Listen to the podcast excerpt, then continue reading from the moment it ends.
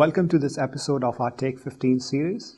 I'm Usman Hayat from CFA Institute, and today I'm joined by Mr. Felix Zulauf, who's a seasoned investor and started picking stocks as long back as 1968. And what I'll do in this video interview is I'll ask him certain questions so he can share with us the insights that he's gathered over a lifetime. So, welcome, Mr. Zulauf. Thank you very much for having me. So let's start off by understanding your investment philosophy. Uh, how would you describe it? Well, I'm basically a macro driven investor.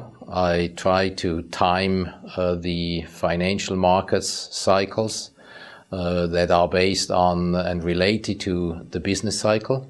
And when I say the business cycle, it's primarily the uh, Kitchin wave, which is an inventory cycle, and the Juglar cycle, which is a capital spending cycle that is uh, about uh, seven to 10 years, and the Kitchin wave is about three to five years.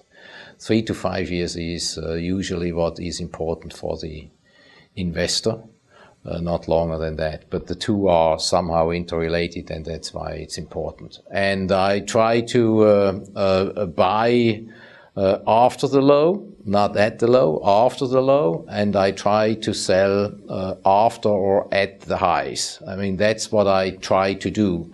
And I'm trying to do that in uh, equities, in um, uh, fixed income markets, in currency markets, and in commodity markets. Excellent. So you've explained your investment philosophy. Uh, give us an example of when you applied it in practice and it worked for you. Uh, my best my best calls and when it worked best were usually um, when I called tops and declines declining markets thereafter. Uh, one was in 1987. Uh, what then was called the crash of 87. I was head of UBS uh, uh, Institutional Portfolio Management Department in Zurich and uh, I saw that the market uh, was uh, ripe to correct. Um, the monetary tightening was going on, interest rates were going up, valuation of the stocks were in expensive territory at that time compared to the previous history. we saw extreme optimistic sentiment, and um, uh, the uh, financial markets were at disequilibrium, and I, I expected a correction of uh, 25% or so uh, within a short period of time, uh, three months or so, and we sold all equities for the whole department before that. Excellent. So that was an example of when it worked for you. Would you also give us an example when it did not work for you? In 2004-5, I was too early in calling for a top of the market. Uh, I did not believe that the world economy would be as strong for that long, uh, based on several factors I saw. I underestimated the power of rising housing prices in the US and what it did in terms of borrowing uh, capacity for the US households that stretched the whole cycle. Uh, so that was um, a situation where I was uh, too early. Uh-huh, interesting. So let's take your investment philosophy and apply it to some of the issues which we're facing today. So, do you have any views on euro, and could you also explain the underlying reasons behind those views? The euro is a uh, construction of one currency, one single currency for different uh, countries. And those different countries have structurally very different economies. And if you put them under one currency, one interest rate, one monetary policy, there will be discrepancies over time and disequilibriums and imbalances that are showing up primarily uh, in the external accounts of those nations. Um, uh, uh as competitiveness, uh, productivity of those economies are different, those imbalances grow bigger and bigger, and some economies then can get over indebted and that has to be rebalanced. Usually, when an economy is weakened by structural factors, they can devalue the currency, which is not possible today. Uh, so the whole adjustment process has to go through the real economy. The real economy adjustment would suggest that because productivity is about 30% difference between Greece and Germany and Spain and Germany, would suggest that uh, wages, for instance, in uh, the weaker economies had to be cut by 30%, which is politically impossible. Or wages in Germany had to be raised by 30%, which is also impossible to do. And uh, therefore, we do not have a solution to the problem. Uh, the only solution to the problem would be a fiscal union, and then you have transfer payments within that fiscal union where the more prosperous economies pay for the disadvantaged or the weaker economies.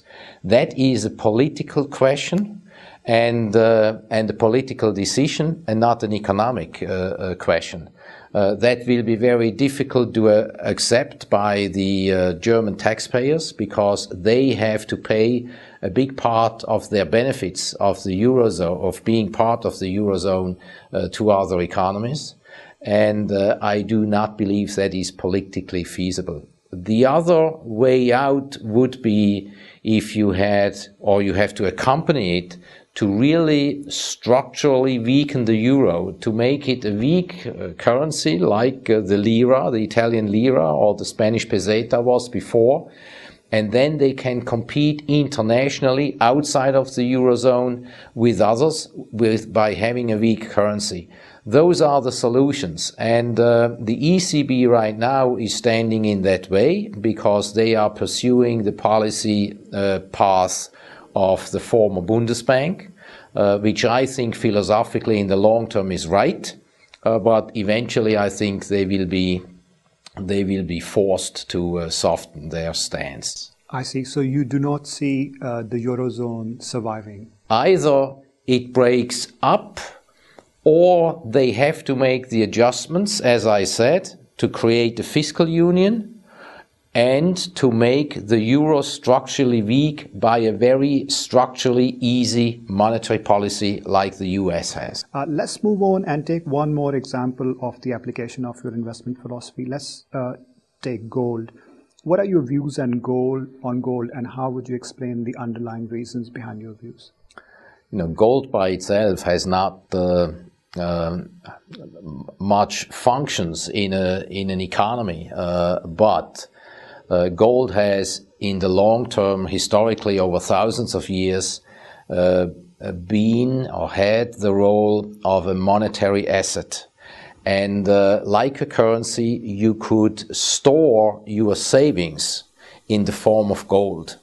And gold has survived all currencies, and many currencies have come and gone and gold has survived. And therefore, gold is a, a great asset to uh, store your uh, savings. If the situation is such that, as we are now, you have a fiat currency system. Since we went off the gold standard in 1978, many things have changed. Before, we had for almost 200 years a gold standard and we had no inflation and uh, one dollar uh, in, seven, in 1790 was almost still one dollar in 1913 when uh, when the uh, Fed uh, was created. And uh, since the gold standard broke and the coverage of the dollar by the gold and all the other currencies broke apart in 1971, we have a dramatic rise of inflation if you, if you saw a picture of the consumer price inflation index, uh, it would have been flat for 200 years and since 1971 going up in a parabolic fashion. And that is the debasement of our currencies, and that is reflected in a rising price of gold. As I do believe that our credit system and our economic system is broke in the developed world, uh, I see that the authorities try to rescue it by printing money and creating easy money, uh, negative real interest rates, and thereby debasing our currencies over time. And by doing that, you have a rise in the price of gold expressed in those currencies.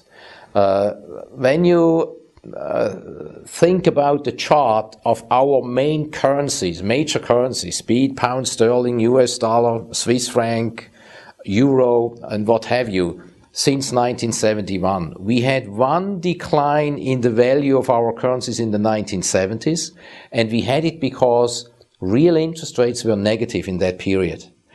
And uh, then we had a stable situation. We had currencies went up, gold went down during the 80s and in the early 90s because we had high real interest rates. And high real interest rates strengthen the inherent value of currencies.